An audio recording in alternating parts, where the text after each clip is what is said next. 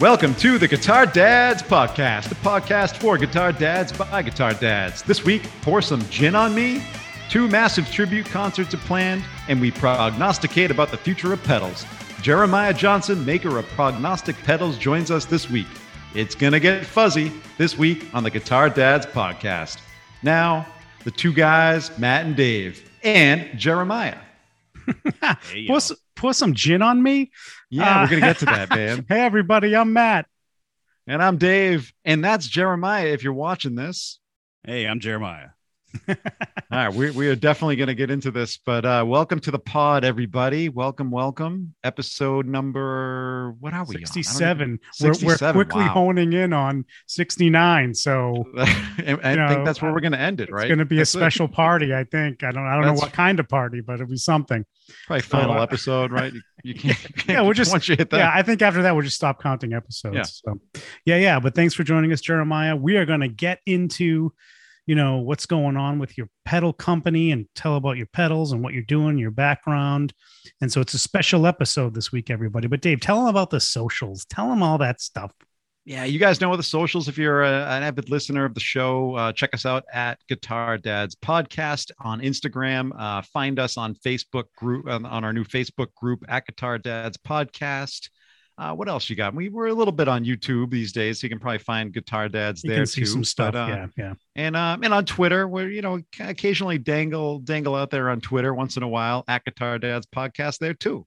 So uh, yeah, check us out. We appreciate each and every single one of you listeners out there.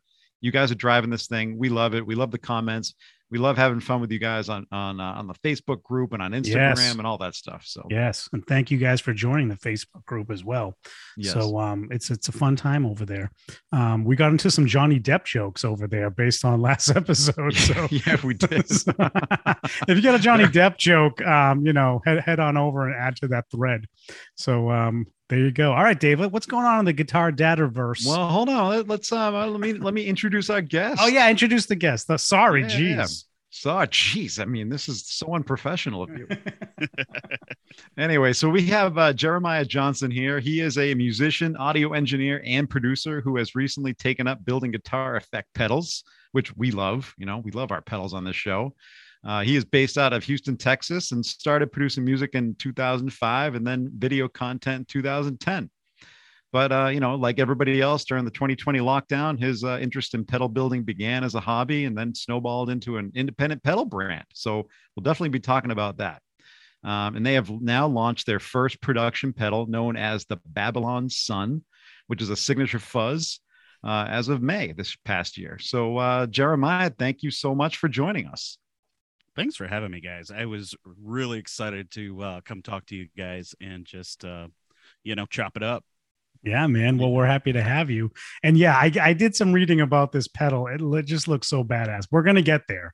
So uh, you know, stick around. Everybody, everybody listening, stick around. We're gonna get there. You- You're not gonna want to miss hearing about this stuff. So Yeah, yeah, anyway. definitely. So let's quickly breeze through some quick uh, news and notes. It was kind All of right, a light do it. week. Yeah, but um, as, uh, with our ongoing theme in the last several weeks, well, a few weeks ago we were talking about when is the best time to buy concert tickets because they're so expensive these days. And uh, actually, the same company that that uh, gave us our stats from last week about um, streams and how much Spotify and Apple are paying their the, the artists, uh, Finance Buzz went back and and um, and and looked at when is it cheapest to buy a concert ticket. Turns out, hey, the guitar dads were right. The day of the show. I mean, come on, that's kind of common sense, but um, yeah. I mean, so maybe it is, maybe it isn't. I mean, I don't maybe know. it is, maybe it isn't. But they said it, it looks like based on the data they they analyzed, thirty three percent cheaper on the day of the show. Wow, Wow. that's pretty good. On when average. you, when that's pretty good when you think like you know Bruce Springsteen's average ticket price is five hundred dollars. Yeah, exactly. So you know, thirty three. You know, you do the math. 33 percent cheaper, is still damn expensive. yeah. So, I'm not I'm not a math whiz here, but thirty three percent of expensive is expensive. have any have any have any of you guys done that? Have you bought a ticket day of a show? Like I'm, I'm talking like maybe a show that would be like expensive, like like a big stadium type of show. You guys, either of you guys done that? No. Can't say you have. nah. Usually, if it's a if it's a show I want to see, I usually buy it as soon as I can. Yeah. So Yeah, so. I did so I the only time that I did this and I lucked out, it wasn't day of, but it was like week of was Guns N' Roses. Actually, I have the poster behind me, the show Oh, I was right. at. Yes. So Guns N' it was this. it was the first part of the Not in Your Lifetime tour, and and the tickets actually weren't selling great. Well, I guess they were selling out. They weren't they weren't selling out. They were you know they were selling okay because they had added another night at at uh, Gillette uh, Stadium here, the home of the Patriots. We're not going to talk about that, though, Jeremiah. Don't worry. Patriots are done anyway. So anyway, Whoa, whoa, whoa, whoa, whoa. Okay. We'll talk Dave's like, what? What? But anyway, Anyway. um, but anyway, um, and I was like, you know, the tickets were so expensive when they first came out. And then I heard like there's so much uncertainty about the show. Is Axl actually going to show up and sing? Like, how is this all going to go? And um, and then I looked online like the week of, I'm like, you know what? Screw it. I'm just gonna go and figure it out and and see what happens. And so I went on like one of these ticket reseller things, and I got a a ticket um like right in the general admission pit literally in front of the stage because i don't think they could sell because they were selling for like a thousand bucks as part of vip packages and stuff and they obviously didn't sell them so they were like selling them out so i got to i got to sit in like the pit um or stand in the pit for the whole show and i was literally like right up against the, the barrier it was completely insane it was like a hundred bucks Yeah, for you had it. You had insane It- it was- it I was so, ridic- it was- I'll I, I tell you- was so regretful I didn't go. I'll tell you what, if you've never been that close in a stadium show, it, it's a cool experience. But I would also say it's kind of odd because you're so close. You can't, in a big stage like that, you can't see the whole stage. So, like when Slash would go to the left, well, I guess I was on the right. So when he went stage right, like I couldn't see him. I had to look at the Jumbotron because the stage is Oh, yeah, so yeah. high and it's like there's this big catwalk and so anyway but um yeah so you can you can score this stuff but i have noted because i've tried this on other shows and even week of they're still expensive. So i think we're gonna have to go to the day of dave. I You're think we're gonna gonna have to go to day of. i think we're gonna try that with um a couple of shows coming up we'll see we'll, well, see what speaking of speaking of stadium shows, the stadium Yeah. tour is kicking off. I think tonight in Atlanta. Uh, finally, the Def Lep, the big Def Leppard, Motley Crue, yes Poison, Joan Jett tour. Finally, yes and um and uh, Def Leppard is apparently putting out. They are the latest band to put. I think they had another one too at some point. They they are the latest band to put out um, another uh, a, a more signature booze. So not not not signature guitars, amps, pedals, all that stuff. We're going booze, fellas. What do you signature think? of this? They're going- gin signature gin. They got two of them, well and uh, they I don't, are I don't know if either you Matt's a. dr- I know Matt drinks gin. What about you, Jeremiah? I, I don't drink that much often. Um, m- mainly on special occasions is my type of thing, but um, I do like you know. I like if I'm gonna drink, I'm gonna drink something good. So Yeah, Nice. yeah. I, I think I'd be interested in. so you drink a Def Leppard gin and tonic I'd try it. I'd try it for sure. I would definitely try it. Yeah. Yeah, what's up with it? Yeah, I think it's interesting, right? But you know, I don't know. I feel like Sammy Hagar has kind of paved the way for rockers with Oh, um, Sammy's the ultimate like, rockers yeah. with booze, right? Like he's he's done so well with it. Now he's and now he's teamed up with a guy uh, Fieri, and he has another company where he's selling tequila and mezcal, and it's like it's it's nonstop for them. So maybe Def Leppard's looking at that, and they're like, "Hey, we can do that, and we're British." So we're gonna do the um the gin thing. do the gin. That makes sense. that that totally makes sense. It I think makes it sense. totally it's, makes it's, sense. It's and, I, on and I would try it. I would kind of Yeah. try because I always exactly. like it's to try on new things. Not- brand. It's on brand for the Def Leppard boys. and I uh, wonder, one I more. wonder if I wonder if um Phil Collen is going to be on the label with no shirt on. I definitely wouldn't drink it then.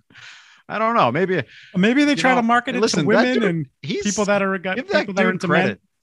He is in still. He is incredible. He's in incredible. He's 60 at years old and he's got like the six pack. It's kind of unbelievable. It's, So- insane. It's really Yeah. insane. Anyway, Well, anyway, uh, along the theme of stadium uh, tours this this week, uh, the Foos have announced uh, finally a, a couple tribute shows. One going on at Wembley Stadium and one going on in L.A.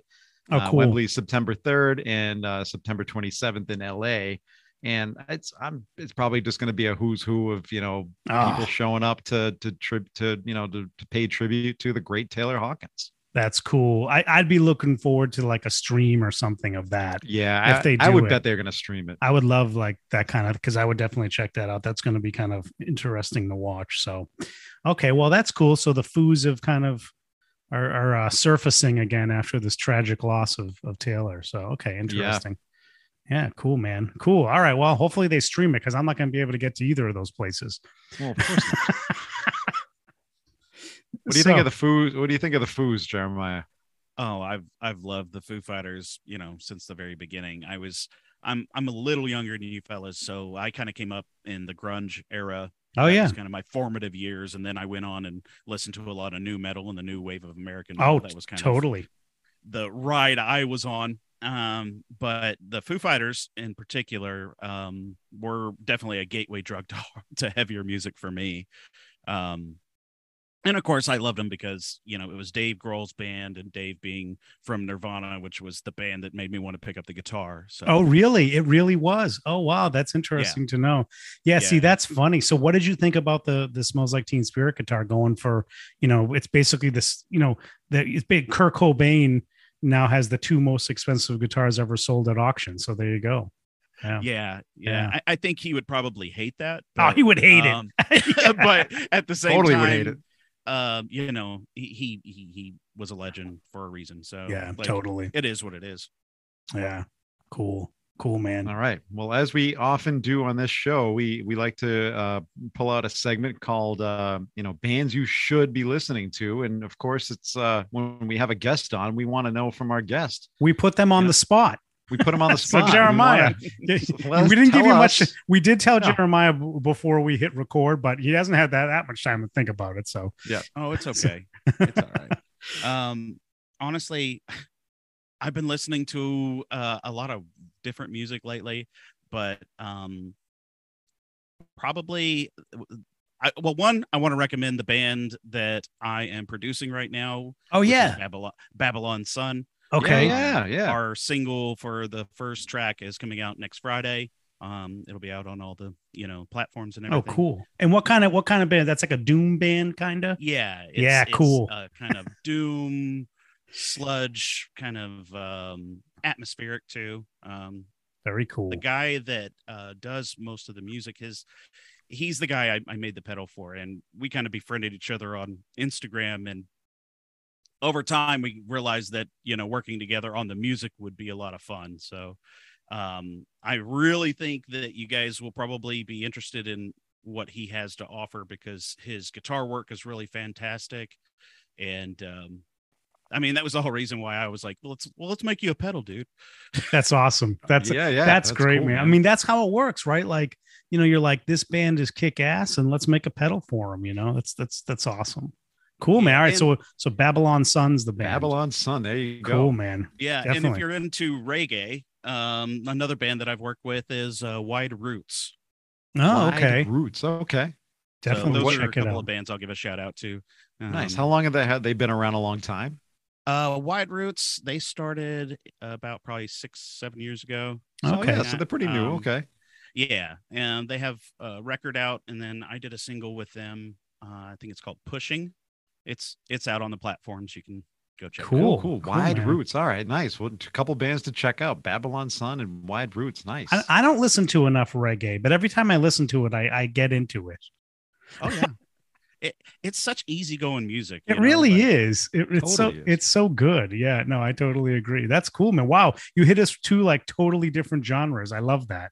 yeah, that was great. See, Something we, we different. could- We, could put him on the spot. I think he can cover. everything Yeah, he could here. probably keep going too. So awesome, man. Okay, cool. All right, so Jeremiah, of course, the uh, why why we had you on, and and we we really want to dig deep into this. We we just want to know all about um, how you know your background with music and and and your you know what you've done with production and how everything got started, and then of course let's get all into like this pedal, right? Yeah, like what you know, you just kind of gave us like your kind of inspiration of why you know to build this specific pedal. But what even like why did you even just want to even build pedals in the first place, right? So like, give us some give us some background.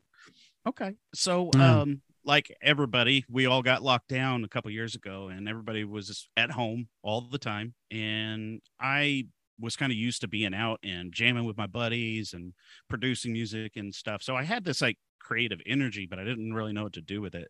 I was already making YouTube videos, but I wanted something else.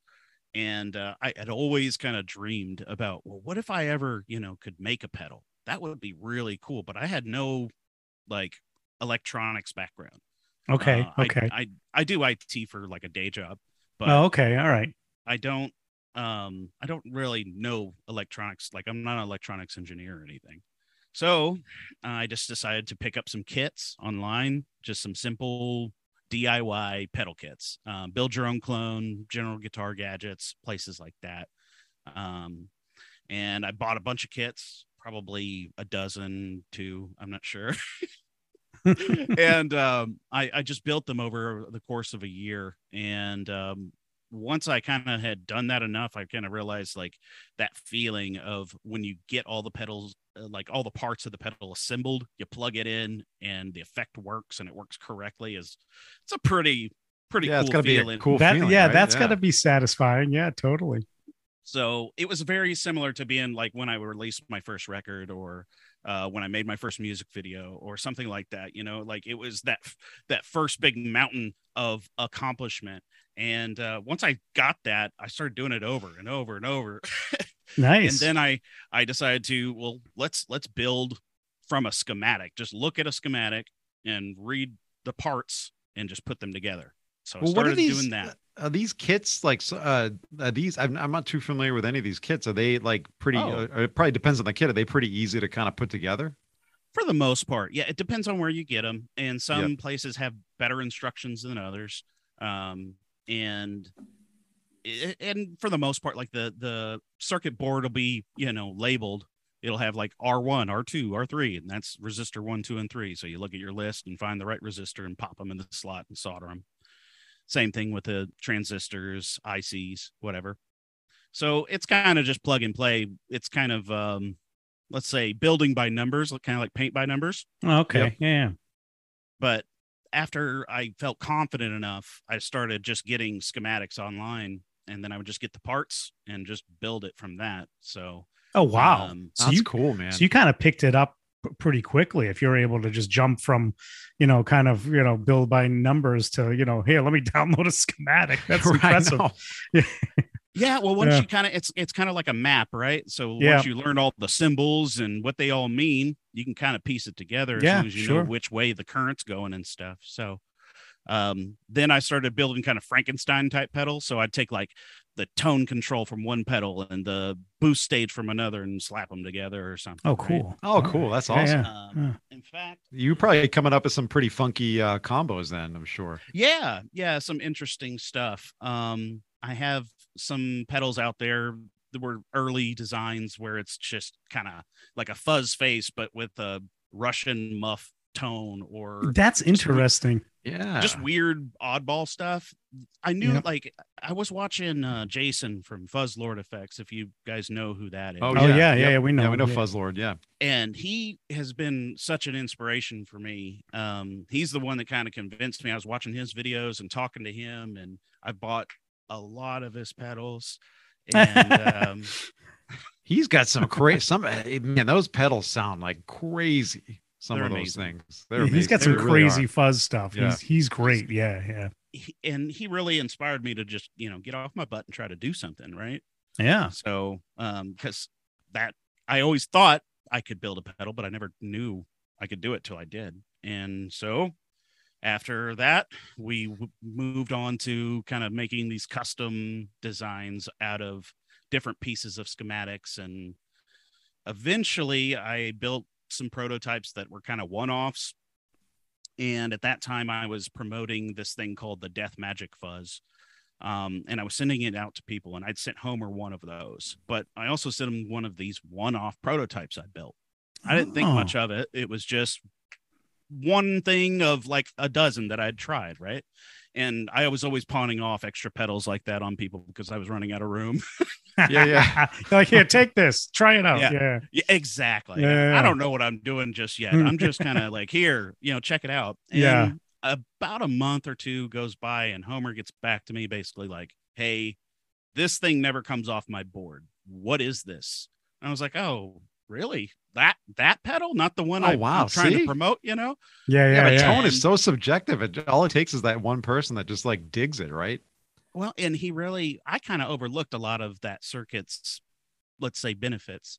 Um, because it was, it would just, for me, in my taste, I would want something maybe a little higher gain. Yeah. And anyway, uh, he convinced me that he really loved that circuit. And I was like, okay, well, we're already working together on the music. Let's, let's do this pedal thing. Right. And that's when we started designing it that was like the moment prognostic pedals kind of came into existence because it was always kind of um, a tentative just i'm building pedals because i want to yeah. it wasn't Yeah. necessarily ever supposed to be like a thing but after you know producing the music with him and and kind of seeing what he was able to do with it which is really it sounds so cool in my opinion and i wouldn't say that like i would normally say something about that like but he just really knows how to utilize it So how did that how did it change from like, you know, the initial concept to like how you guys ended up tweaking it? oh man it went under probably six or seven different revisions Oh wow. And it started with the initial pedal right and then i decided let's put a green ringer in front of it and then so i took a green ringer circuit and i modified it added an extra boost stage and changed out the diodes so that it just made it really nasty sounding basically um then we put that in front of it and that was kind of the first designs i sent him all of those prototypes but i do have a couple here um You want to flash one on the screen? Yeah, yeah. Flash it up on the screen. We'll we'll take a screen I'm kind of curious that. too. Yeah, when when he gets back down to the mic, I'm kind of curious what uh what is what what's he playing? What what is he playing him through? What amps? he likes well he he he has a couple of different amps but mainly he's using these old um 80s pv mark iii bass heads Oh, really? Hmm. Oh, Yeah. wow. Okay. and they're right. like super duper clean because they're solid Clean. state Yeah. and then he just pushes sound with them he just uses them as a as, as almost like power amps Yeah. Yeah. Totally. Yeah. So that's why. Yeah. So that makes sense, especially in like a doom sludge band. Like, you know, get something like that, and if that's the sound, wow, that's very cool. Yeah. Yeah, yeah so and he does have some other stuff he has some hand built amps that he's built Oh, okay. Um, so, um, but this was, let's see. oh, the- look at that. The prototypes. Oh, Um, we look at that. there- there's two of these. I I made one that was green on purple and then purple on green. Oh, cool. We call them looks like cool, the, man. kind of like the Joker or whatever. Yeah, it's the Joker Yeah. pedal. Yeah, because that's different from what you got on the website, which is this very cool artwork. Oh, That's I'll, I'll show that to you. yeah, too. yeah, that that's very cool. Um, what? So, what did tell us like the kind of origin of that artwork? Like, that's it's crazy. Oh, okay. So that is basically Ho- that's Homer's artwork for his for the band. Yeah, for his band. Okay. And, oh, okay, so he um, did that. He he was the one responsible for that. Cool. Okay. yeah he got that done by um there's a pretty relatively famous uh artist in that community named Stephen Yoyada and he did it Oh, cool. Yeah, He's- it's pretty. he's Pretty done cool. some artwork for Fuzzlord and uh some other bands and stuff too Very cool. Now, is that like, does the band use that as like a band logo or is that just, oh, it is. Okay. All right. So yeah, that's, one of them that's totally cool. Yeah. All right. I, I love it. Yeah. So, um, what do you want to do? You want to get into like, tell us about the pedal itself? Cause this is the pedal that you're, that you're, you know, that's, uh, well, it's not available. You, you can't just go on your website and buy it, but that you're making. yeah well it Yeah, it is yeah. actually you it is available but I don't have an e-store just yet because I've only Okay. made 12 of these there's Oh, only Okay, and you 12 of them. you usually do pretty small runs too, right? Of all your Yeah, stuff, yeah, yeah. right? And Uh, once you're and- once those runs are done, they're done. You're not going back to any of them. Mm-mm. no well not in a traditional sense Yeah, um, if we do go back to a circuit it will be like i'll change the features or remove features or put it in a different enclosure or just something that makes it significantly different from the previous version right. Yeah, essentially so that every run is its own thing Oh, that's cool. and uh, So it's like if you get one, it's kind of you're capturing something in time and space. You know what I mean? Like, Yeah, that's Yeah. cool. I, li- I like that. I really do because that's like it's like that's that really takes like the whole boutique concept to a whole different level. I mean, it really, does. It really does. I mean, well, that's really interesting, right? So there's this. I'm actually interested, Jeremiah, to get your thoughts on this because there's like there's like two ways that it seems that pedal companies go these days. One is you know mass produced, not not mass produced, but you know still handmade, but you know made high quality stuff handmade in the USA. Know, I'm talking more the boutique pedal world, not like Electro-Harmonix and stuff like that. But um, you know, like it's like handmade in the USA. Maybe like you know, like Wampler uses boutique amp distribution and it's handmade. Um, you know, in California, and then you know, JHS has a small operation where he's building these things by hand. So they're they're kind of scaled up to some extent. But then there's like you know. I think the most uh, famous one is like King of Tone, right? It's like he just makes what he can make, and he's a he doesn't want uh, to you know outsource. Uh, He doesn't want other people touching it he wants you to have this experience of you know it's kind of a unique pedal because it's made by by hand every single time and you're you're even taking that to another level so like that that's where you see this kind of going is like let, let's get to that point where you know we keep it really small and we keep it really special every time you get a pedal Yeah, and that's kind of my idea. Is like I don't think that prognostic pedals will ever be that big mass produced yeah product. Yeah. Um, and if we do decide to ever do anything like that, I would i would create a whole separate brand for it. okay all right I want to keep prognostic about these small kind of collector pedals and um and I don't want them to be like tube screamers and fuzz faces and yeah, Right, yeah, yeah, like yeah. you know what I really- mean? you make Like, it I a want, I really want them to be thing. weird stuff. yeah. you want you want it to be weird no that's so That's cool man. I, But I feel love like that, that- concept. I feel like that's a concept that is like starting to catch on, right? Like it's like, you know, like, you know, here's here's some really unique stuff. It's not just like readily available, you know, on Guitar Center. And I think that kind of adds to the to the mystique of it a little bit. I don't know. I, I think it's Yeah. Oh, it totally does. yeah, yeah. And and you said you said it too. Like it, it is like it's not just something you play, or if you're a hot, you know, if you're a, if you're in a if you're a, if you're a band and you're you're out there using this stuff, or you're a hobbyist or whatever. Either way, like when you're talking about such such small runs of something and then it's gone, you said it, collector. You know, this becomes like a collector's item, especially in this in this world. There's so many things that they, that are so mass produced, and everybody has, you know, everybody's got a blues driver or whatever else, or you know, uh, the original, you know, like a, an 808 or a TS9 or one of those kinds of like incredibly popular pedals. And if you're talking like only 25 other people have like this particular pedal, this exact circuit, that's really cool. It's incredibly cool. Yeah, it's incredibly. So tell us a little more, like tell us in detail about like, you know, obviously it's a fuzz type of pedal, but it's got a boost in it. Just just walk us through it. Okay, so Yeah. um, this version here was the first I put a printed circuit board in. It was the very first circuit board that I ever designed. Oh, wow. And that's why it's massive. Yeah, yeah, it's big. Because I had no idea what I was doing. um, but um, really cool version of the pedal. And there's only actually five of these boards, this being one of them. Um, and eventually I may sell two of them, but we'll see. we'll see what happens there. Okay. So, All right.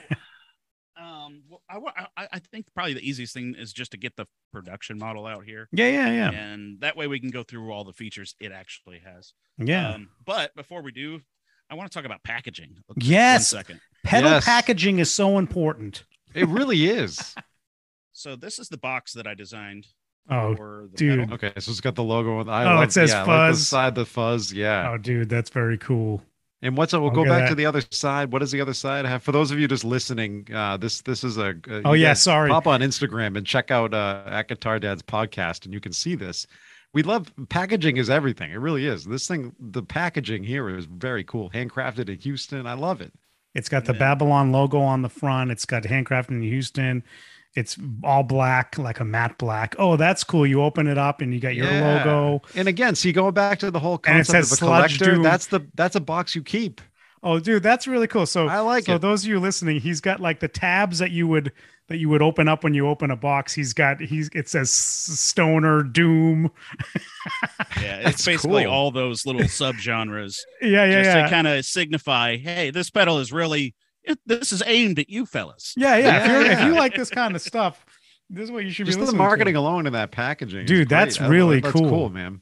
So they, I just I'd bought a bunch of different like you know boutique pedals, right? Yeah, and a lot yeah. of them just come in a, a white box with a sticker.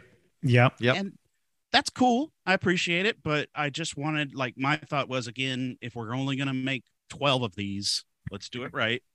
you Yeah. know, uh, package it up for the collectors so that they can um, have it for years to come, right? That's right. Uh, you're No. you're you're probably like us and um like Josh from JHS where you have the box for every pedal. has the box? you have the- for every pedal that you buy. I actually ran into this. you the other- you do? I see. I don't. I don't have. Very are you Just like- crazy, Dave? just well, some of the ones like Jeremiah mentions, like just like the little white box with No, like you nothing else in it. Like, what are you doing? I you mean, gotta I just keep chuck 'em. it. I had a problem. know, I, had a problem the other day. I was in the basement, like looking for something, and I came across my box of boxes, and like I knocked it over, and freaking pedal boxes went everywhere. I'm like, oh geez, I got like a ton of pedal boxes, and it's like he has the box. I totally have been there. Like, See, have man, a, yeah. a whole bunch of boxes of boxes in your garage. You're just like, I, am That's gonna what- need those. I'm gonna need those. That's what I got, man. And now, now I'm I'm starting to hang on because it's like, oh, I might sell a guitar. I have to keep all the, every guitar box too because Oh, sometimes those are hard to come by if you don't Well, have. those one are hard to come by. Yeah, yeah, yeah. right? So The, it's the like- key is go to Guitar Center, call them, and be like, hey, give me give me your empty boxes. and they're like, here you Well, that's- go. yeah, Yeah, yeah, Most of the time they idea. do. I've had that uh, happen to me like twice, so uh, it's an option. Yeah, because you go to UPS or uh, FedEx, they're going to charge you like fifty bucks for a box, and you're like, what? Mhm. What? That's right for a box, right? Yeah. Anyway, Yeah. so that's a really cool box, man. So you're like, you're really providing an experience when you buy this pedal. So I love the look at this pedal. I really do. This Again, is- for those of you just so listening, you got to get on Instagram or Facebook and check this thing out. It's such a cool. so it's like a dual if, if you're pedal. a pedal geek like we are, you know, you Yeah. got to look at this thing. It's a So, dual pedal. Um, the LEDs are in the eyes. I don't know if the cameras. oh, that's them up. very cool. So when you turn them on, it like. psh, I know. love that. Love Uh, I got a picture of it on the. on I the love when pedals do something with the LEDs creative like that. That's very cool. That was Homer's idea. I got to All give right. credit where credit's due. Okay. Homer's like, Nice work, Homer.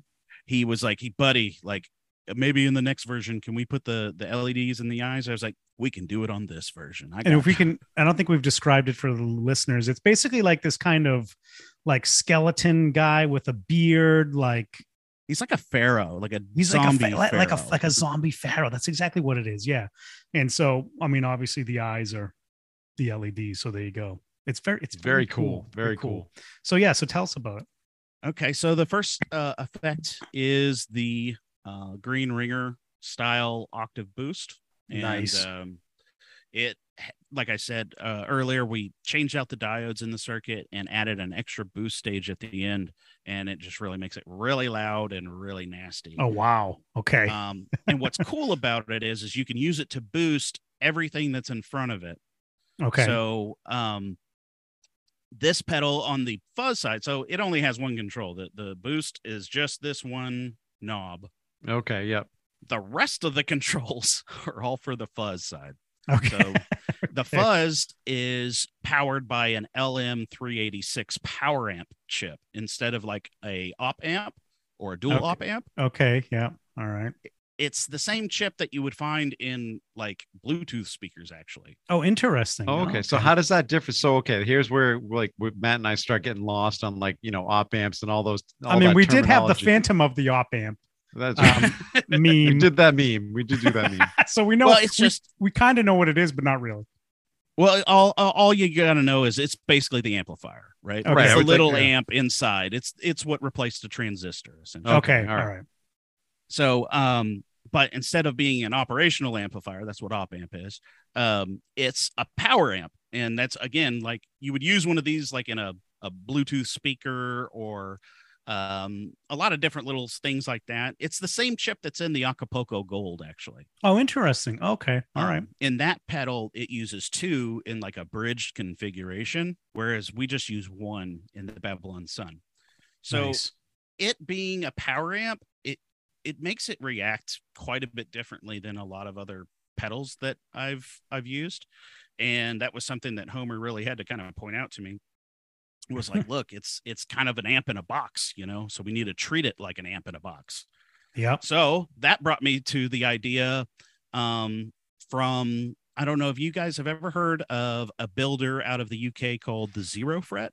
Mm, No. no, I don't think we okay have. he he's another guy kind of like me who's just a one man operation and he makes fuzz pedals and he's another one of my big inspirations and Cool. he's sold me a pedal called the kaiju oh, and the oh, okay. kaiju i have a i have a demo for this on my youtube channel I've you know what? I feel like I've heard of the kaiju. I feel like I've It- heard of this. and it's very yeah. it's kind of similar to this it has Okay. a green ringer and then a, a an effects loop and then it has a boost oh wow. Okay. so it's not quite the same but it, i kind of got that idea from that pedal okay. was cool. like all right this effects loop like being able to blend that in would be cool. Because in in his pedal there's no blend for it. It's just it if there's something in there and on it will go through the circuit and and you can affect it with a green ringer. But on my pedal i wanted to be able to blend in that effects loop. So it's almost like if you don't have anything in here it's like having a clean blend on Oh, I, I was going to ask if you don't use it, is it does it just do clean signal blending? Okay. Yeah. All right. So there's a buffer stage at the beginning of the circuit. It hits Okay. that buffer and goes straight to the effects loop. So it bypasses the blend or not the blend, the tone, fuzz, gain switch, the the uh, clipping diodes and everything. Okay. Oh, wow. thi- and it just gets blended in at the end of the circuit with the fuzz. Oh, okay. okay. Wow. And, that's That's uh, interesting. I like the, yeah. So uh, my, my buddy that I, I I went and get I sold one of these pedals to a friend of mine, and he found a hidden boost feature in here that I was unaware of. So if you turn the fuzz volume all the way down, because the fuzz and the blend are completely independent of each other, so you can actually blend in as much of the effects loop or the fuzz that you want into the output signal. Wow. So if you turn the volume of the fuzz all the way down and turn the blend all the way up, it acts as another clean boost. Oh, another clean boost. Nice. Oh, cool. So it's kind of a secret secret mode, right? This is a very, this is a very, very cool. There's a lot going on with this thing. Yeah, this is a lot. Yes. Yeah. yeah, we kind of went crazy because at first I he, he he just had the original in one setting and it was a kind of always on effect for him. And Yeah. I was like, well, I want to give him like if it's going to be his signature pedal, I need to give him more um the way I look at effects is kind of like a different uh paintbrush in in a artist stack of brushes, right? yeah. Like Yeah. different textures. So I wanted to give him as many options as I could. So Yeah. it has a gain toggle, which will take it from like a um, pushed overdrive. And if you switch it on to hi- like the high mode, it's full blown out fuzz. Okay. Wow. That's cool. All right. And then you got uh, germanium and silicon diode clipping options that you can Oh. enable, Oh, or you can Oh, have it in nice. the middle, and it's just the power amp fuzz. So oh. Very, very cool. um, I haven't. think I, don't know. I haven't heard a lot of uh, pedals that have the germanium as well. Wow. Cool. Yeah, so Yeah. I'm really fond of the germanium diodes, um, but unfortunately, they are a little. Um, they can pick up radio signals. I found. Oh, okay. Yep. Uh, so it just kind of depends. It, it's kind of a trade off, but I do think they sound a lot warmer and less harsh than the silicon. Is germanium the ones that are susceptible to? I didn't say that properly. Susceptible. I can't say it to um to like temperature. Yes. Yeah. Yes. Yeah, yeah, yeah, Yep. yeah. So so like it gets a little bit of a difference on if it's really cold or Yeah. got a hot day in your house. Yeah. Okay. Interesting. All right. Cool. Yeah. So that's cool though. I mean, wow, what that there's a lot going on in that pedal. It's pretty sounds pretty versatile actually. So it's it's not just like you don't just have to play Doom with this thing. Mm-mm. No, no, you not do at a all. lot It's- with it. Yeah. It's definitely aimed at Doom, especially Yeah. with that green ringer at Yeah, the beginning. totally. 'cause, Right. like, Right. Yeah. You turn both of those on, it gets nasty. It Yeah, gets I bet nasty. Yeah. This sounds like so much fun. I'd love to run this thing through like my uh my Marshall and just see what happens. Oh yeah. oh yeah. It would get crazy, I bet. It would get totally crazy. But um I've made I've made 12 of these for sale. Um about half of them are gone at this point. wow. Um, Okay. So um I think that you know, I mean considering the economy, I know it's a lot to ask, you know, for a pedal, but at the same time I think they're getting a pretty good deal. It's a two in one and everything else. Of course. Yeah, yeah, yeah. Oh yeah, that sounds like a great pedal. No, Why not- man, and what- so why, why, why, why you're he- why you're up against it? Shout out your uh, what's your shout out your website and your social. yeah, like how do I get one? Well, if you- if you if you did want to pick up one of these, Yeah. uh, the easiest thing to do is just email me at prognosticpedals at gmail. That's the Oh, okay. easiest. All right. Okay, yeah, Um, prognostic pedals at Gmail. Yeah, there you go. Yeah. Yep. Okay. Um, we have a WordPress site. You can go to um, prognosticpedals.wordpress.com. Okay. Um, you can find me on Instagram. That's mainly where I'm at at Casper Kills. I also have a page for the prognostic pedals stuff. But Okay. That's Casper with a K. yeah, Casper Kills. So um, yeah, that's that's kind of my online handle. It comes from when I played video games, basically. oh, okay. Uh, that and uh, I'm I'm I'm very pale, so uh, my nickname was Casper when I was a kid. oh, really? Oh, okay. say, you know, you're not white, you're invisible. You know, You're Casper. There you Yeah. go. Okay. you're you're a ghost. So so so I actually, you know, so when I type you into Google, you know, the YouTube demo comes up on your I think it's your um your YouTube page, the Casper Kills YouTube page. Yeah, Right. Um Yeah. so you you got some demos up there, which is very cool, which um d- definitely check out. I mean, crazy cool sounds on this. So yeah, that's that sounds well, what a pedal, man. But that's really cool. But you know, So I'm, I'm- tell, yeah, you've been go ahead. you've been a, you've been uh, you said you've been you've been a producer. You've uh, uh, you have you played in bands before and, and done Yeah. all that. Okay, so Oh, tell us more about yeah. What's your yeah, how'd you how'd you get into producing? Because like we always hear about people like, yeah, you know, I played in bands and stuff. You don't hear a lot of pedal makers like, oh, I was a, I'm a producer still. So that's Mhm. cool. Yeah. Well, um, I always wanted to play music from the time I was pretty young, and I started playing guitar when I was like 13. I'm still not very good, but I love to do it. You know what I mean? For being as old as I am and as many hours as I've put in, I'm not nearly. Yeah, we know how that is. Yeah, I know how that goes. You can yeah. All you have to do is listen to some of the demos I put out out there. You don't really want to listen to them. oh, it's all good. But Yeah. it's, it's the point is we have a good time, and that's Exactly important right. That's exactly right. but um so i started playing in bands and started running sa- like live sound and stuff pretty Oh, okay. young i was probably like 13 14 Oh wow. Okay. Wow. and um probably by the time i was 18 i decided to move down here to houston to really pursue music and get a band going like so, but it took a while actually it didn't it didn't happen until about 2005 i'd finally got all of the pieces we started playing shows uh, that was my first kind of band that i gigged and gigged and gigged with that was Okay. Never paradox um, we were kind of um kind of a mix of kind of grunge and nu metal i guess kind of No, cool. kind of weird music but we liked it we called it gonzo rock Gonzo Rock. Yeah. I like it. Gonzo. But- Rock. at the time, um, because uh, there was a lot of other musicians in this kind of circle that I had uh, found myself in, and um, and I was already going to be recording our music, so I was like, "Hey, you guys need somewhere to record? Let me know." And I started producing, kind of just because there were people I knew that was trying to make music and they didn't really know how, so I just helped them. You know, it's like as easy as that for me. Um, I like Wow. making music. I like recording. I like. I think mixing is probably one of my favorite activities. Um, but um, it started with just kind of smaller projects. Nobody you've ever heard of, but um, I did that for a good while until I just started doing YouTube in 2010, and I had a bunch of different channels focused on different things.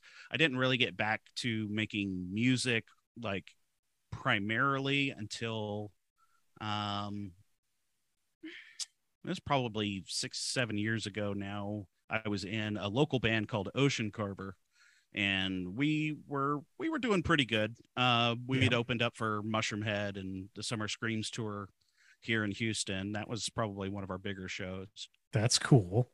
yeah it was Yeah. it was it was like the best and worst night of my life Oh. Oh, why is that? We okay. We got to hear the stories. oh no okay so oh yeah, you can't set. Why was you it the can't- you best and worst night of your life? Yeah. it was the can't- best because I got to play for a band that I grew up listening to. Um, now, granted, it's not the exact band, but whatever. Mhm. Um, but there were some other really killer bands. There was Kissing Candice and the Browning and Psychostick and Um, anyway, I was playing a Mesa dual rec at the time, and it was kind of my studio queen. And Yeah. the guys in the band convinced me, let's bring it out for this show. It's our biggest show. Oh, and the venue was in kind of a seedy area. Oh, If you can kind of tell where this is going. Oh, Oh, no, I, I was gonna say I know where this is gonna end up. So uh, we play our set. I go and put my stuff away, and probably it's getting close to the end of the night, and I'm taking the, our little merch table and all that stuff out Yeah. to my truck to put it away. And uh, of course, the truck's busted open, and all my stuff's gone. oh, Oh, you know, oh, man. The amp cabinet, pedal board, all of it. oh, dude, that's that's, so terrible. horrible. Yeah. Luckily, the uh, news station down here they helped us out. They put the story out and tried Oh, to help okay. us find it. I think I might have found the guy who was at least trying to resell the Oh, gear, wow. but um, well, that that the- that must have gotten interesting. eh, it didn't. I I No? found the I found the ad. I pretty I was almost sure it was my gear, and the guy wouldn't send us the serial off of it to confirm. He kept saying it was it was gone. He couldn't find it. Oh which- god. Oh yeah, But- uh huh. there was no way you were going to find that particular cabinet with that particular amp Ah, in that area. So wow, it was that's was like just horrible. 90% sure it was mine, but there was no way I could prove it. oh, dude, I'm sorry. That's uh, that's terrible. That's like the worst. Yeah. Oh, uh, it took a little while to uh, heal from that, but I ended up uh, getting a Helix after that, actually. Oh, really? Oh, there you go. Okay. I was like, Oh. I'm, I'm tired of carrying gear. I'm just going to put this thing in my backpack. Did that? did you gig the, hey, there you go, man. did you I mean, gig the Helix for a while? Oh, yeah. I still have it. I just Yeah. don't really play it. Okay. Um, yeah. I got the Stomp shortly after.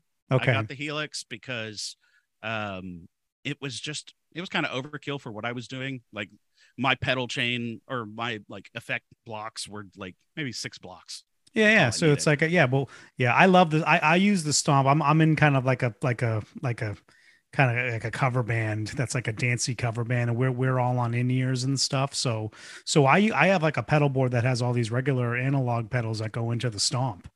So it works out pretty well for me because it's the best of both worlds, in, in my opinion, um, where you can do that. I, I miss an amp, I definitely do, but with with the in ears and singing at the same time, because I mainly sing in that band, it's it you can't really beat like having it all in your ears and mix, you, you can put uh, we have the mix on our phone so we can dial it in perfectly. It's like can't really beat that. And the stomp you know in my ears it sounds pretty good. You know if you're not going to move air and you want to put it in your ears like that it sounds pretty good. So but yeah but it's definitely not the same as an amp that's for sure. So yeah. I yeah. I tried uh doing some shows with an active um FR cab. Oh did you? Okay yeah yeah. And I kind of got mixed results with it. At first I kind of liked having that stage volume, but eventually I got used to just telling them turn it up in the monitor. yeah yeah. And at that point you might as well just have an amp on stage right? Like Yeah. yeah. So that that's the issue. If you're just going to do that it's like just bring an amp. Um but um yeah well that's cool. So what are you using i? See the Electro-Harmonix behind you. Well, that's like a pedal that's like a pedal platform kind of an amp right? Or no? It's fantastic. Okay. For that. okay It is absolutely great for that. But um so uh on my YouTube channel, my my most popular video is the demo for this this amplifier. oh it is okay all right great Funny thing though is is I've had it less than a year and I can't prove it. I don't they wouldn't tell me what actually happened, but I'm pretty sure it was the output transformer that failed on it. oh no! Oh, no already? Wow. Yeah, and I had to send it to Electro-Harmonix and they fixed it quick. Okay. But Well, that's well, good for good for EHX. yeah, no, they they they took care of it, but the communication was pretty bad. oh um, dude But it was cool because like they did do it quickly. They did get the amp fixed and back to me in a reasonable amount of time. They just didn't really keep me up to date with it. oh okay oh, it's so kind you of were a just pain, but at so least they just- at least they yeah. fixed it. Yeah, no, so I, I can't I can't fault them necessarily, but at Right, the same right. time, it would have been nice to know that my amp was gonna show up on my doorstep. Yeah, is- exactly. is- You'd I like was- to know from yeah. I was just gonna say, is that what happened? You're like, what the hell's going on? Oh, no, my amp's on the doorstep. Oh my god. It's yeah, see these what happened. companies. This is what happens sometimes. Yeah, well, that sucks. But but it is a cool pedal platform amp, and you probably is that like the main amp you use to test pedals and stuff. Well, uh, it was until Yeah. I had that problem with it, and then Yeah. the recent ones I've actually been using my little orange OR15. Oh yeah, I had one of those. I I loved it. I, I for some, I don't, I don't really Yeah, know why did I- you get rid of that I don't really know why I got rid of it. I kind of wish I still had it. I, I think I got rid of it because to finance the uh the, the the Jubilee, but um, but I I, I just wasn't playing it a lot because I was playing the the Helix, the the Stomp so much, and like I don't know, I I, I don't know if I I never thought it was like, especially for like live, it always sounded like a little bit small to me, right? For some reason, it just kind of. I don't know something about it, but it's like for at home use and stuff. It was it's killer. It's a killer. you never sound. offered to sell it to me. Yeah, sorry. Well, I think I, I think I did actually, Dave. But anyway, I it's don't know it's if a, you did. Well, the the bottom line is it's a great it's a great. we don't need we don't need to rehash. Uh, we don't need to rehash. Yeah, we don't lives need to like that. rehash this for Jeremiah. but yeah, it's a great little amp. So you use that and you run pedals and stuff through it too. That's great. Yeah. Yeah.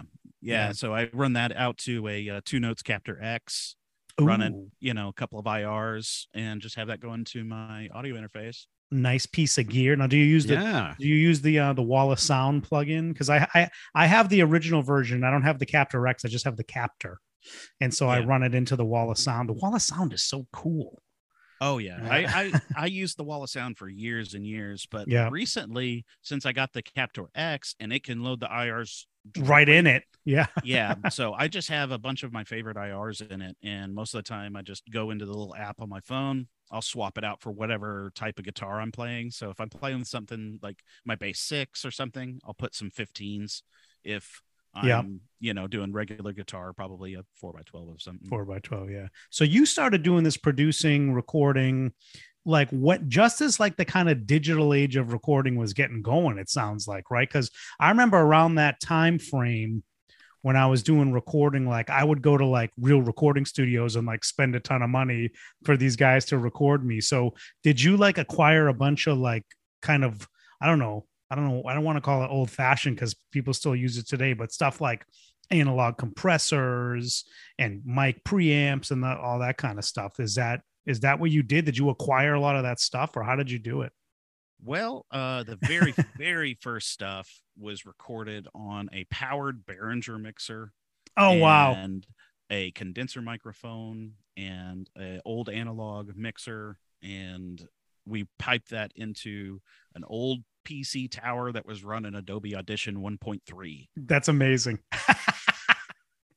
So I've been doing this a little while. You've been doing Um, this a while, yeah, Yeah. dude. but- that's great. after that, we decided to upgrade to a digital uh, hard disk recorder. I got Mhm. one of those big Zoom. I think it was called the MRS 16. Oh, yeah. something. Yeah, You could record up to eight channels um, at a time, and that would at least allow us to get a drum set.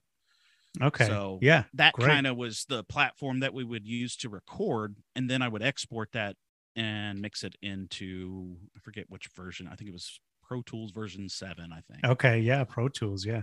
Pro And, Tools used um, to be like the only game in town. I remember like in the really I I started doing just like recording like home demo recording with Cakewalk like that like one of like the first versions of Cakewalk.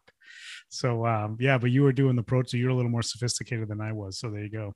Cool man. No, So I where do used you- the- I used that cakewalk too, man. I, I made you? a whole electronica album on it. Okay. All right. Oh, well, there you go. yeah, that's great. Cakewalk was So, awesome. That that's do you you know you mentioned the Behringer thing. I just got to bring this up, especially because you're into metal. Do you do you ever watch do you ever watch Glenn Fricker's channel on YouTube? Oh, you- yeah. yeah. There was some crazy thing where he said like I forget what the metal band was because I don't know all the metal bands all that well Pantera. Was it Pant? It was like Pantera. Oh, it was actually Pantera, where it Mm-hmm. Yeah. was like if you want their guitar sound, they recorded it through this like Behringer, not even like the the more expensive one you're talking about, like one of these cheap like Behringer mixers, and then you go into like your board or whatever your interface is from that. What have you have you? What's up with that? Do you know? So you know about this? Yeah, no, I know exactly what Yeah. you're talking about. So Yeah, yeah. basically, what they would do is they would take two microphones off of his cabinet, and then they would blend those two together on a small mixer, and then take that output and record that. They would capture Yes. that. That's So- right. Yeah. They would kind of fine tune the mix of the guitar before it even was captured, essentially. Yeah. um, and it's it's a really cool way to get a different sound because you can move those microphones Yeah. so you can get like you know some top end and then something with a little more meat Yeah. Yeah. That's interesting. And it's like maybe there's something about those those preamps that are in there for the mics too. Like Mhm. who knows? I actually have one of those mixers that I used like to just power like when I would play acoustic gigs, which I did along oh, for a while. Like I would have like my powered speaker and I would put, you know, it was before powered speakers had like all the you know all the inputs this had like one input. So i would have like this little behringer mixer and i would put that in and i would put it into the powered speaker. And so yeah then i when i saw glenn fricker's like yeah this is how pantera recorded guitars. I was like what? That's insane. Yeah. so there you go. it is a really cool technique and he has uh influenced a lot of my production style um Yeah. i'm kind of the more like i like to let the player show through type Yeah. of guy i don't like to edit things to death that's not really my style i Yeah. want to hear a performance Yeah, sure. Yeah, yeah. But you're talking about mixing. Like mixing is probably the thing I have the, the least patience for because I'm just like, I don't know. I just want like I want to get all those iZotope uh, plugins that just like, you know, EQ match and I'm just done, you know, like i got those you get yeah, those are good. Those are those are those are awesome. Um No, but um yeah, but but anyway, Yeah, but Matt gets frustrated enough editing the podcast. Never mind. yeah, I'm like, I'm like, Dave, I'm like, D- D- Dave's like, can you give me some more bass in my bo- voice? I'm like, oh, geez. I'm like, dude, your voice is what it is. You got a good mic, like that's enough. No EQ needed. But anyway, Like, I already spent five minutes on this. I don't need to. yeah, exactly. Hey, come on, man. Like, I'm gonna get this podcast out. I'm gonna mix it, mix your voice down. But Right. well, tell well, but Jeremiah, tell us about a little bit about mixing because I think that is like a lot of like I don't know, a lot of like guitar players. I don't know if they have the patience for it, to be honest with you. So, but I'm interested to have you get your take on it.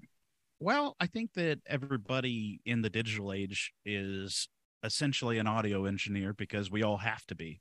Yep. Um, you know, whether, you know, we're doing content for video or like you guys are doing, you know, your podcast, that's audio, like everybody's going to end up having to edit some audio. So my thought was kind of coming up was one, I love music, I love making music, but I just wanted to do it to the best of my ability.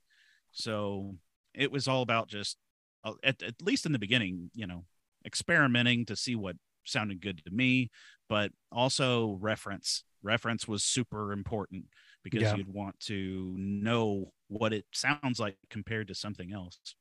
Yeah. So, yeah. um, I would say if that's the number one thing I would say is reference. Like that Okay. will change your whole mix game. So, so when you when you say that, you mean like you know you listen to a track that you like the mix on, Mhm. right? And you kind of compare what you're doing to that track, and you're like, "Am I there at all?" Like, uh, what do you know? Yeah. That's yeah, that's great. That's great. Like get in the Yeah. ballpark at least. Get in the know? ballpark. Yeah, that's very cool. You know, and then and then you know go out to your car and see how it sounds in the Mhm. car. Yeah, exactly. yeah, you know, put yeah, a couple of files on your phone, you know, Yeah, try Yep. headphones, try hook headphones. it up to your sound bar, go out to the truck. yeah, man. right yeah, because it sounds different. No, depending on what you're playing it through, it's going to sound a heck of a lot different. So yeah, my kids Yeah. are always like i um, you know i pick up my kids from school and this is a guitar dad moment i pick up my kids from school and the podcast is on they're like dad why are you listening to your own podcast like, i gotta hear if the mix is good and we do listen to it just you know because we have to pick out pieces that we want to link and all this stuff. But it's really Oh, funny. yeah. they're like why are you listening to this dad? It's so funny. They've gotten used to it now you know on, on mondays because this drops on sundays. On mondays when i pick them up from school the podcast is on in the car. Yeah, yeah. Are Uh, just so- self-indulgent, Dad? That's right. Yeah. What the hell, totally. Dad? It's Just it's all self indulgence. What the hell, Dad? What's wrong with you, man? doing, that's really that's really funny, Dan. That's really funny. So tell us, you know, this is Guitar Dads, uh, Jeremiah. Tell us what what what what are your your guitars of choice? Oh, oh man. Um, well, my favorite guitar right now is my Fender Jagstang. I- Ooh, It was Mm. my childhood like guitar that I always wanted and never thought I would get. Yeah, And I think it was what last year they decided to do the re-release. they did. And Yeah, Yeah, yeah, they did. Yep. I was able to snag one, and so far it's been my baby. Uh, It's it's it's it's fantastic. Um, awesome, I sold. I had a a Jaguar. Um, it was in Daphne blue, and I ended up selling that as soon as I got it because that was You know- almost like a placeholder. You know. yeah, yeah, yeah. You're like that. We, we got to get the real thing. Oh, v- Right. That's very cool, man. Those are great. Those are really cool. So But, that's like your that's like your number one guitar. Like it. yeah, it's it's my baby right now. Yeah, nice, nice.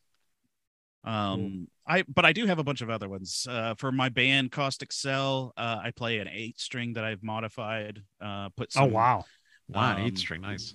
yeah, it's a Ibanez uh, RG kind of standard eight string, but I put some locking tuners on it, and I put some DiMarzio pickups in it. I put a Evolution eight in the bridge, and a Path eight in the neck. nice. So when you like, it's kind of a low, medium output, and then a high output. So if you Yeah. put it in the middle, it kind of gives you a nice balance, actually.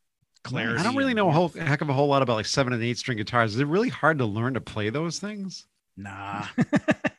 Nah, I don't think so. I mean, I'm not some virtuoso though, but for me, um, I just play them like a normal guitar. It just has some Yeah. extra strings. It's kind of like, you know, when I learned to play bass, it was like, oh, this neck is really wide. yeah, What's up with that? Right. these strings are so Yeah. heavy. What's Yeah. with What are these strings? I know. things? yeah, and you know, I- I I can play that. I can play my bass six. Uh, both Yeah. of those are 30 inch scales, so Okay, the yeah. neck length is, you know, They're pretty long. Yeah. Yep. Cool, man. Well, tell us, you know, tell us about your band because I'm interested to know. Like, this is an original band, obviously, and like, do you guys get out and gig? And tell us about, you know, we're always interested to know about like what's going on in the like in tech Texas. You know, obviously everybody knows about Austin as a massive music scene. You know, obviously we don't hear about Houston, so it's like let's tell us about what's going on. Well, the music Yeah. scene here is actually really good. Um, Okay. And it doesn't matter what type of music you like, Okay, there's going to be a scene for it, whether it's hip hop, rock, country, metal. Nice. And a lot of it, there's a lot That's- of overlap um, in Yeah. the scenes. Like you'll find somebody that you saw at a country show at a metal show Oh, like, wow. next week. oh yeah. wow, okay, It's re- and you'll see that same person at a hip hop show two weeks later. oh wow, and can you find music? Can you pretty much find live music every night of the week? Oh yeah. Oh yeah. Yeah. wow. I I would not have It's guessed the hopping going- scene. Then. Oh my god, I would not have guessed this is going on in Houston. Well, I can, I can tell Jeremiah, like we, we had an episode a while back where we were talking about like, you know, was local live music dying because like in Boston it In essentially Boston, is. it definitely is. Um, in a lot of places it seems like there's a similar thing. I can tell you, like I was in New York City, I was in Manhattan, and it was like I struggled to. I was staying in Times Square, Times Square with my wife. We went, we went to see a Broadway show, and like in, you know, we were there a couple of nights, and I was like, okay, let's go see some live bands. Like, they like within walking distance of Times Square, there was literally like there was like a jazz one, and like that was it. And I was like, this is like this is New York City. I'm sure I could have like gone to cer- like Brooklyn or God knows where and found it, but it was like you would think in Manhattan there'd be more than like just one jazz bar within like you know a 20 to 30 minute walk of Times Square. But anyway, yeah, and and you could see like I remember pulling up Google and it was like oh closed like all these uh venues like close close close and I was like wow like this is crazy like so anyway um you know I, I know there's a lot of clubs and everything in new york that are going strong especially for like touring acts that come through. Like i feel like that scene is going very well. Like if you're like a regional national touring act you're going to have plenty of places to play. But um this kind of like you know a local band trying to do it like we you know but it sounds like in houston this is this is rolling Oh yeah, Yeah. Um, and luckily, for the most part, I mean, obviously, every scene has like some like infighting, but for the most Yeah. part, we're pretty unified down here, and we'll help each other out. that's and great um, it's it's always been pr- pretty much like that um, with any of the music scenes that I've been involved with here in Houston. Um, obviously, there's some bad actors every now and then, but if y- Sure. you see the people that stick around, and usually Yep. those are the people doing it right. That's yeah. great yeah yeah, that's that makes really us good. jealous up here in Boston because we really, we- you know, we really, uh, we we kind of yearn for one of the first scene like that again, but I don't think it's ever. It does. It doesn't seem like it's coming back. Um, and maybe one day it will, and we hope. But right now, It'll it's be pretty back. bleak up here. I I mean, I yeah. I, think mean, you think about back. Boston, about all the amazing bands that have come out of Boston and the scene that they came out of, and it's like, it's like, wow, not like that's. Gone. Gone. I mean, Yep. we have one club that's like the like the flagship for like local original music, and like that's it. It used to be, you know, when I was in the scene, it was like, you know, there was a circuit of ten of them or so. That you Yeah, at least. you know. Yep.